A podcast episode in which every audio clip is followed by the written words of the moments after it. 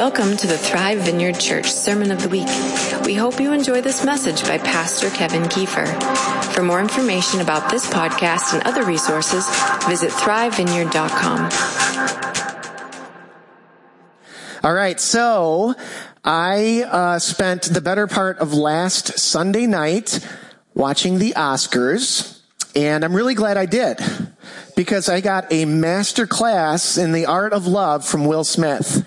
I did. I did. And Will has, he's always stood for love, right? I mean, he's a devoted family man, a loving father. Even when he was the fresh prince of Bel Air, he wouldn't include explicit lyrics, uh, in his, in his rap music, uh, because he wanted the kids to be able to listen. And on Sunday, uh, I, I was very, very blessed to, to learn about what love looks like when, uh, he jumped up. I don't know if we have a picture and whacked uh, Chris Rock across the face, right? Because Chris had insulted Will's wife, right? And and and so uh, what was interesting is that Will taught us that this is what love looks like, right? During his acceptance speech for best actor, uh, best actor, he said, "Love will make you do crazy things." This is a master class in love. And really, uh, it was very, very much like Jesus because Jesus had this way of teaching on the kingdom by demonstrating the kingdom and then proclaiming. It was demonstration and proclamation, right? And so Jesus would heal the sick or he would cast out demons or he would proclaim the good news to the poor or something like that. And then he would teach about it, right? So demonstration and proclamation. And that's exactly what Will did. Will demonstrated love by punching Chris Rock in the face, face, and then he talked about it, uh, and he taught us what love looks like during his acceptance speech. I'm like, wow, this is fantastic, right? I have a lot to learn, uh, but uh, in case, in case that lesson isn't totally spot on with the heart of Jesus, um, maybe we should dig into the Word and find out what what Jesus has to say about what love looks like. Okay, so let's just ch- let's just fact check this. And as you guys know, we've been in a series uh, on, and the series has been on spiritual and emotional maturity, right? And what we've been trying to do is we're trying to grow in personal wholeness. We're trying to grow to become emotionally and spiritually and relationally healthy and mature followers of Jesus, right? Because Jesus was uh, able to love in the most challenging and most difficult of circumstances, right? And one of the things that we see, uh, you know, with Jesus is that loving of God, the way that we love God can never be separated from how we love one another. In other words, to, to echo Jesus, we cannot uh, be great at loving God and bad at loving people. It just doesn't work that way, right? So loving God and loving people are inseparable, even though many of us uh, throughout our lives have tried to separate the two. Sometimes we try to separate our love for God. We say we're great at loving God, but I just don't love that particular person right now. I, I love God, but I don't love Democrats. I love God, but I don't love Republicans. I love God, but I don't love my boss. I love God, but I don't love my coworkers. I love God, but I don't love Mexicans or fill in the ethnicity of your choice, right? I love God, but I don't love my wife right now. I love God or I don't love my husband right now. And Jesus says, ah, I'm really sorry, but it doesn't work that way. You can't be like me and not be great at loving people around you. And in, in the Gospel of, of, Mark, chapter 12, a teacher of the law uh, asked Jesus, he said, what's this all about? What's the most important commandment of all the commandments? There were hundreds of commandments. And this, this, this teacher of the law said, boil it down for me, Jesus. Which is the, the number one? What's the most important thing? And Jesus said this. He said, the most important one, answered Jesus, is this. Hear, O Israel, the Lord our God, the Lord is one. Love the Lord your God with all your heart, with all your soul, with all your mind, and with all your strength. And the second is this.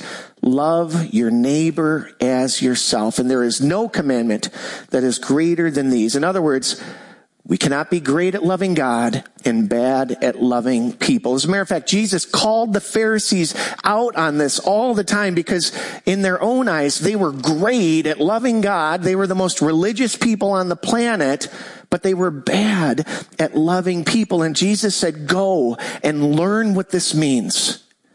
I desire mercy not sacrifice.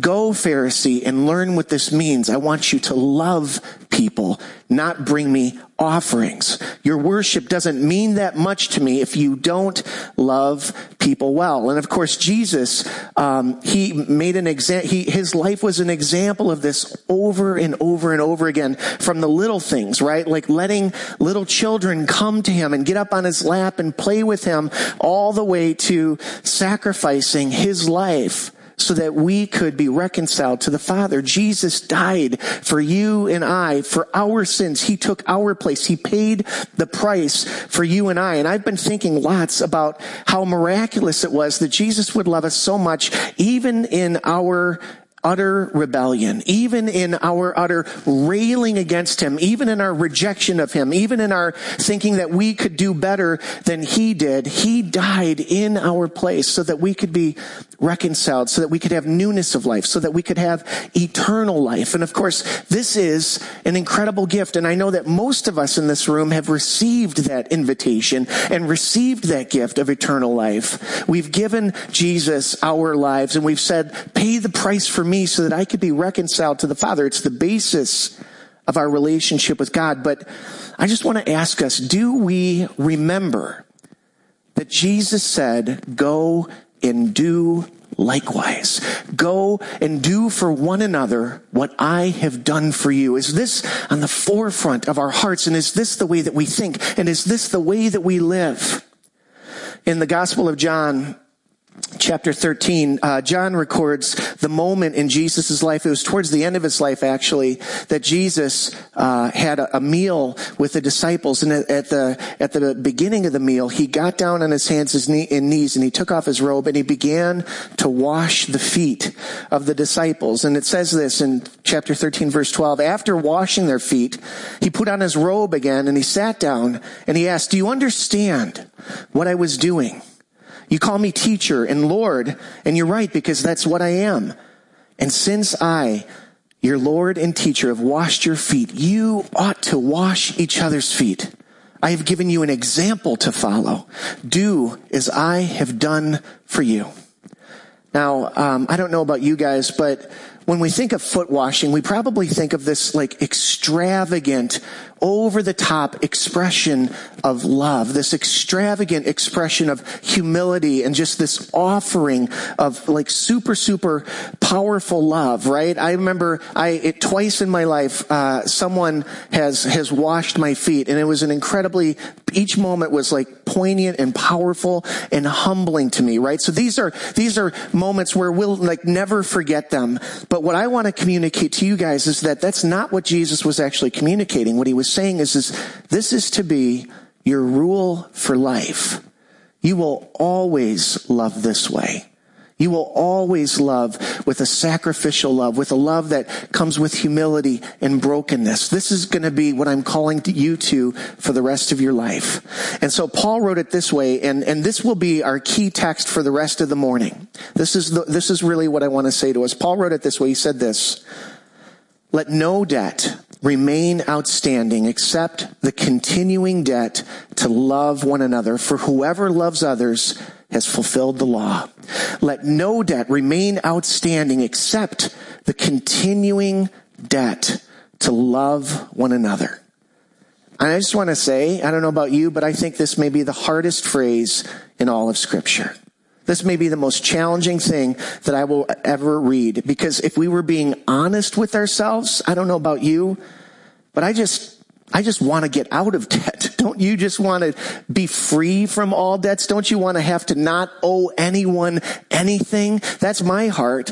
And yet, you guys, he says, we owe a continuing debt of love to everyone that we meet. And the miracle in all of this, you guys, is that the more that we indebt ourselves to God, or to put it even more radically, the more that we enslave ourselves to Him as slaves of righteousness, the more freedom, the more life, and the more joy we will experience.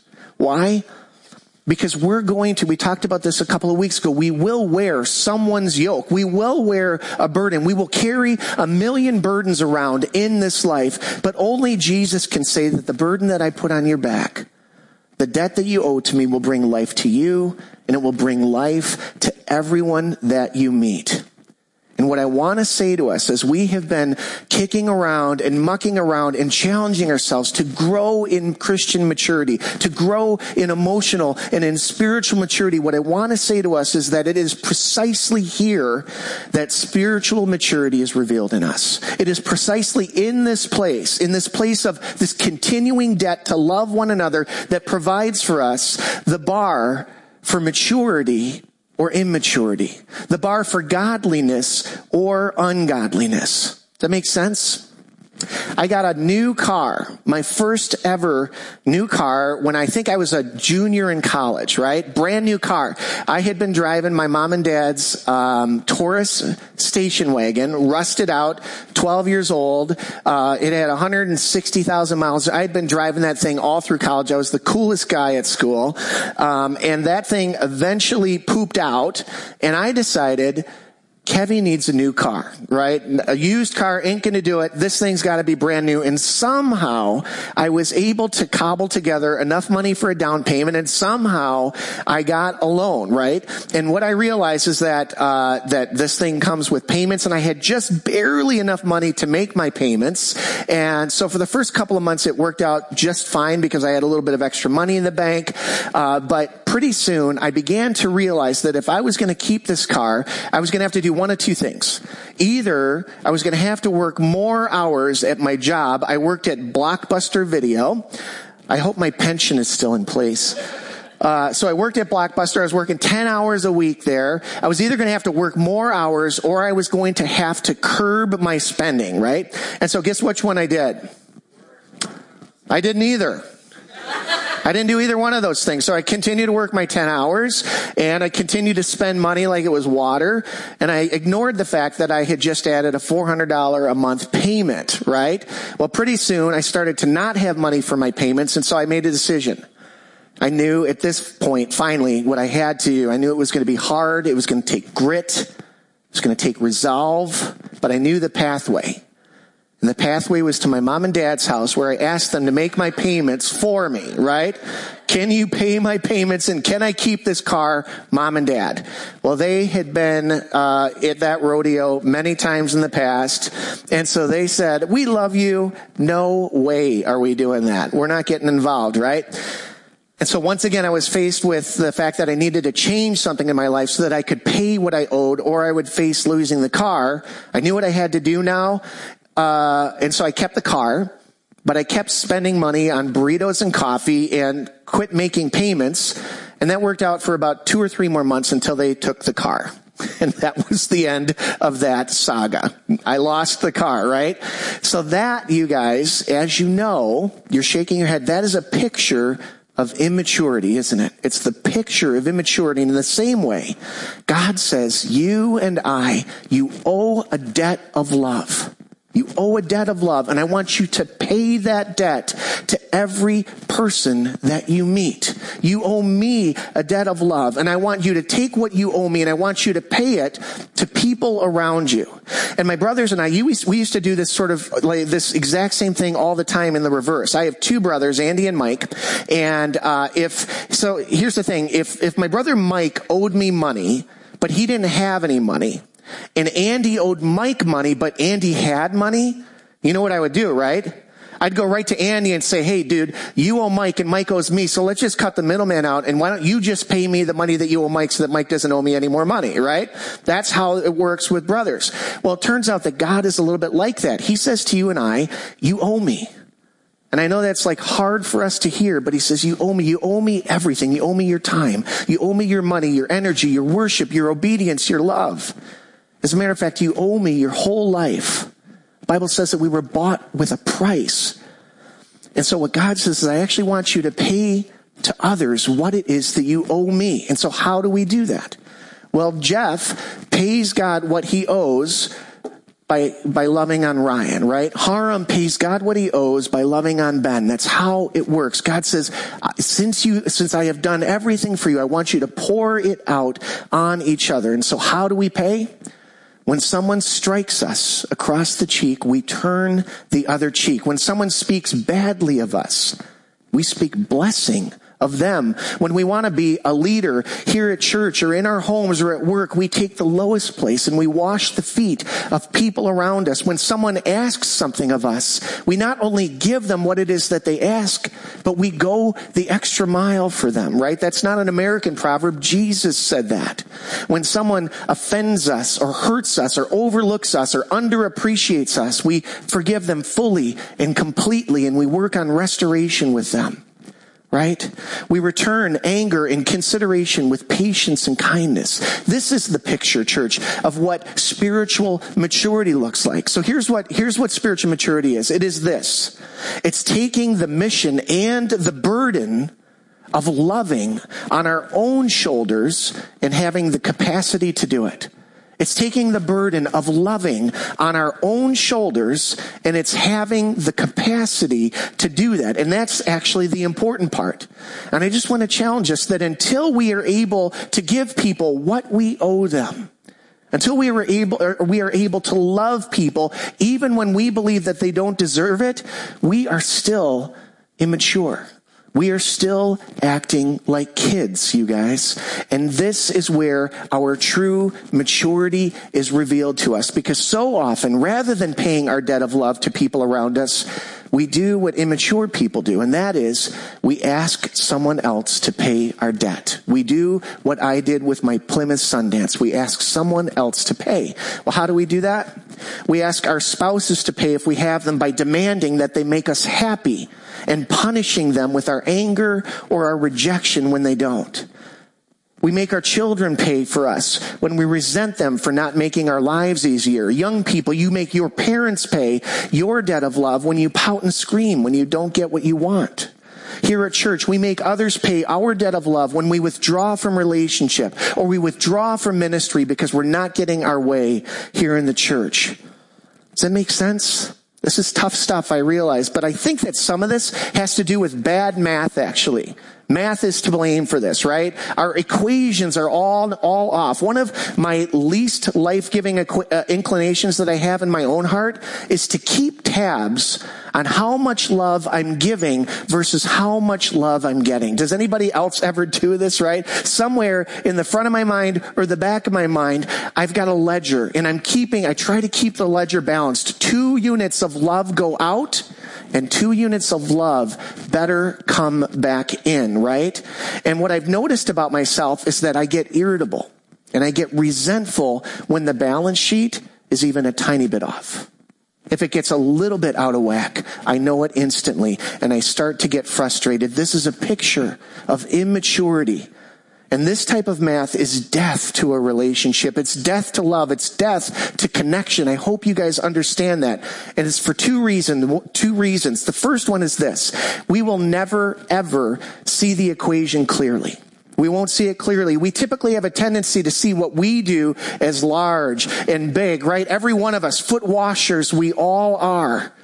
Unfortunately, we're surrounded by Pharisees right? We don't see the equation clearly, and so our sums will always come out wrong because we can't see things clearly. But secondly, our love in, love out equations are all jacked up because we're not working on equations. The balance sheet was never meant to be equal.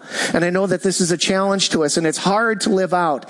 But in the same way that Jesus gave it all, which is what we sang about today, he calls you and I to give it all, to give it all away to pour ourselves out. In Matthew 16, Jesus said this. Jesus told his disciples, if anyone, that's you and me, if anyone would come, come after me, let him deny himself. Let him deny herself and take up their cross and follow me. For whoever would save his life will lose it, but whoever loses his life for my sake, they will find it. There is no equal in this. There's no equation here. Nothing is balanced. Jesus gave it all. He was all in. And he says, come and follow me and do it my way. And so Molly told me that I didn't have to convince you guys that we're called to love one another, that I didn't need to spend too much time on that. And so I just want to, I just want to say, what if, let's just imagine for a moment that we're all like, yes, I get it. Yes, I'm with you. We are called to love one another. Yes, I'm supposed to love the way that Jesus loves. But I have to be honest with you, Kevin, I can't do it. I know what I'm made for. I know how I'm supposed to live. But in the heat of the moment, in the furnace of that moment of intensity, I've discovered that I just can't do it. I can't deliver it.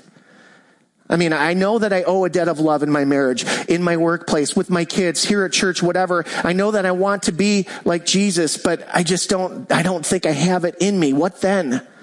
Well, I just want to say this, you guys. If I were taking snapshots of maturity, if I were taking pictures of, of maturity right here would be a place where I would take a picture. Because step one in being emotionally and spiritually mature or being like Jesus in our relationships is owning that we owe a debt of love. That's step one. That's a picture of maturity.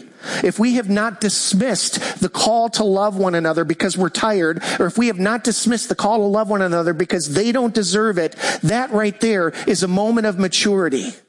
Because the reality is, is that immature people make excuses and try to get others to pay their debt. But it's a picture of spiritual and emotional maturity when we look at ourselves and we say, I know that I owe you a debt of love. I know that it doesn't matter what you say to me or how you treat me. I know that I owe you love. I'm not going to try to get you to pay for me. I won't try to get you to t- take my yoke and put it on your back. I won't shrink from my responsibility to love you by making this all about you not loving me. Jesus called me to love you and I am owning that. And when we own that debt of love, even if we fail at it, even if we just think we can't do it, that's a picture right there of spiritual maturity.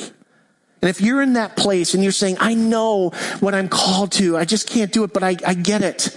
That's right there. That's a moment of maturity. Here's our second, second picture of maturity. The second step, if you want, if you want to think of it that way, it is a simple thing, but it's a powerful thing. If we're in a place of saying, I, I know I need to love you, and I know that I, I, just haven't done a very good job of it, in that moment, the, the answer is simple. We ask for forgiveness when we fail to love. We ask for forgiveness when we fail to love. That is a picture of maturity. That's a picture of Christ likeness. Jesus taught us to pray, forgive us our sins as we forgive those who sin against us.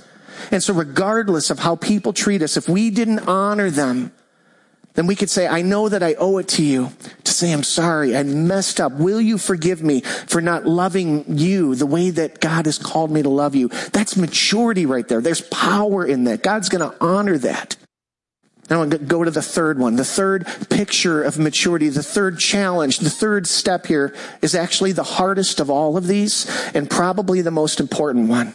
So what I want to invite you guys to do is I want you to all put on your parent hat. We're going to all pretend that we're parents and we're parents of 17 year old kids and it's June 1st, and your 17 year old has been sitting uh, in bed doing social media or at their desk playing video games for the last two weeks or so, and they're like, Mom, Dad, I don't have any money and I want to go out and have fun with my friends. What do I do?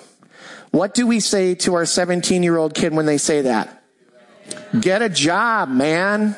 Go get a job, right? If we can't pay our debt, you go get a job. And I want to challenge us that if we cannot currently pay our debt of love to one another, then we need to go get a job. And what would the job be? The job is, is to start working on our hearts with Jesus until we can pay our debt of love.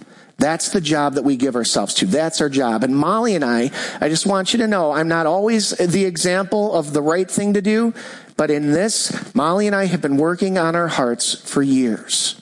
Hard at it, right? And so what do I mean by getting a job? What do I mean by working on it? Well, I want you to first to go home to the most important person in your life and I want you to ask them, how am I doing in my desire to love you the way that Jesus loves you? Or uh, maybe a better way to say it would be to just sit with them and say, how do you experience me? How do you experience me? What's it like to be you with me? Right? That's what I mean by working on it. How do, what do I mean when I say get a job? What do I mean when I say work on your stuff? I'm talking about going and getting counseling. Molly and I did years of counseling. There's great counselors out there. There's great Christian counselors out there.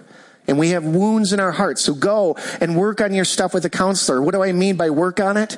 Well, many of you guys have been in emotionally healthy spirituality over the last seven, eight weeks or so in your uh, Thrive groups, and we're going to follow up emotionally healthy spirituality with emotionally healthy relationships. We're going to take the next step in this. And if you are a Thrive group leader or you're a person that's been inspi- uh, aspiring to lead a small gathering here, I would encourage you, invite you, and ask you to take up emotionally healthy relationships because we want to drive down until we start to feel our hearts get healed so we can start to pay the debt of love that we owe to one another. How do we work on our stuff? Here at Thrive, we have this uh, this prayer ministry. It's called Emmanuel Prayer. It's just a prayer model that is so powerful for a couple of reasons. It's an incredible way of getting a, a, deeper, more intimate connection with Jesus, and it's incredibly powerful at working on the wounds of our heart. And so we have this ministry, Emmanuel Prayer. It's just this this type of, of it's a prayer model. If you want more information, you want someone to pray with you you and to help you to encounter Jesus in a more powerful way, just uh, check us out at info at thrivevineyard.com and we'll get you set up with it because we have a whole team of people that are like Emmanuel prayer ninjas, right? If you want to work on your stuff, talk to a trusted friend and tell him, man, I just, I'm not where I want to be. I'm not where God wants me to be. Will you hold me accountable? Can I share with you how things are going? And would you pray for me? Would you be a cheerleader to me? Would you be an accountability partner to me. I don't know how you're going to do it, but we need to get a job of working on our stuff so that we can pay our debt of love to one another. And so when we say, I'm going to work on this, that's a picture of maturity. When we acknowledge when we mess up, that's a picture of maturity. When we, we when we say, I, I, I didn't love you the way that I'm called to love you, it doesn't matter how you treated me. That is a picture of maturity, right? And I want to say this. Here's the really, really powerful news, and then we'll be done. As you become a person who confesses that you owe a debt of love to everyone that you meet, especially, and, in my heart, you guys, quite honestly, is that, yeah, it's one thing to love people at the grocery store. That's cool. But what I would much rather happen is I'd much rather you be amazing at loving the people that are closest to you in your closest concentric circle. Start with your family and then work your way out. Those are the people that need it the most. Those are the people that deserve it the most. And those are the people with whom it will be the most difficult to do, right? So start with your families. But as we become people who start to confess that we owe love to one another, as we are a people that, that ask for forgiveness when we blow it, as we're, as we become a people that start to get a job of working on our stuff, here's what's going to happen. The people around you, and especially the people that are closest to you, they're going to notice this and they're going to love you for it. When you start working on your stuff, when you say, man, I just, I'm a work in progress and I've got to get to work here, the people that are closest to you, they will love you for it. If you're married and you start working on your stuff, your spouse is going to rejoice. They will rejoice. And, and they're going to be like so amazed that you're doing such a courageous thing. And they might even think, he loves me so much. She loves me so much that she's doing this work just for me. And what can be our little secret is you and I can both know that you're actually not doing it just for them. You're doing it for the Lord and you're doing it for yourself. We don't have to tell them that you're actually doing it. We're, we're doing it for ourselves. And the reason that we're doing it for ourselves is because the more we do this stuff, the more work we do, the greater God gets glorified and the happier and the more prosperous our lives will become. We will be filled with joy as we as we begin to work on our stuff. And secondly, uh, even though this seems like a lot of work, and it is hard work, church, it's tough stuff working on on on our, our history and things like that. But here's the good news: God is going to back you up with the full arsenal of His love and His power. And the reason is this: God's going to back you up because He sees in you now the you that He designed you to become, and He can't wait to introduce you to that person. He sees in you now the you that he has destined and designed you to become. And he cannot wait to introduce you to that person. Paul writes to Timothy, he said, for God gave us a spirit not of fear, but of power and love and self control, God will back up your efforts. He will animate your efforts. He will fill those things up. You will have all the help that you need to grow in love. And Jesus is behind you, giving you his strength. He's interceding for you right now. Literally, Jesus is interceding for you right now at the right hand of the Father. He'll be cheering you on through the power and the presence of the Holy Spirit until you come into a greater expression of your true identity. And so just to wrap up, here's what I'd like to say. Will Smith, I want to introduce you to Jesus and he will show you a way to love that will make you not only a champion and a hero to your wife, but you will also become a champion and a hero to every Chris Rock that you will ever meet. Amen? Why don't we stand up?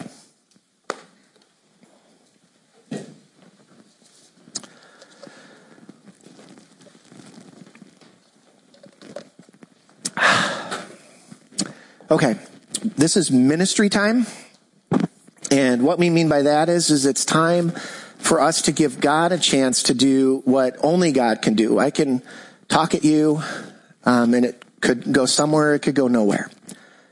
But we're going to just give God a chance to minister to us, to speak to us, to move in our hearts. And we've been praying about um, We've been praying about just this moment right here that God would really move in our lives. It's our deepest desire, church, that we would be a church that runs hard after the heart of God, that we would be a church that runs hard after becoming exactly like Jesus. Lord, it's our heart's desire, it's our prayer that we would not um, be immature that we would not be takers, Lord, that we would not put the blame or the responsibility on others, that we would not make excuses for our lack of Christ likeness.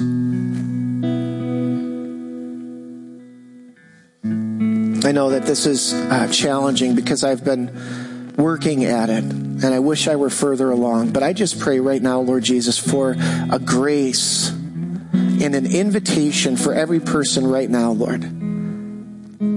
That we wouldn't just hear these words and go, that sounds good, and then forget about them. I pray, Holy Spirit, right now that you would convict us, Lord. Conviction is that, that sense of, of saying, I have, I have missed it, God. I, am grieved that I have failed you in this area. It's not condemnation. It's not shame but it's just a realizing that, that we, we're farther from God than we thought we were, and we want to get closer. And so, Lord, would you convict us right now of our lovelessness? Would you convict us of our immaturity? Would you convict us of our, our habits of, of blaming others for our lack of love? Would you convict us of our habits of, of withdrawing or getting in people's faces? Lord, would you convict us of, of giving ourselves a pass because of our, our history or our, our genealogy or um, trauma that's happened to us, Lord. I just pray, Holy Spirit, that you would um, just call each of our names, that you would invite us into this process of sanctification, this process of growing in maturity. I pray for bravery, Lord. That we would be so brave that we would step up and square ourselves to you and say, Lord, what do you see in me? That we would step up and square ourselves to people that are important in our lives and say, What do you see in me? If there's any unclean thing in me, Lord, take it out. Lord, I just pray that as we get jobs, as we work on our stuff, I pray that it would bring newness of life all over the place, Lord. That would bring newness of life in our marriages if we have them. It would bring newness of life in our relationship with our kids, with our parents, with our friends and our coworkers. That people would see a change in us. Soften our hearts, Lord. Pour out your power.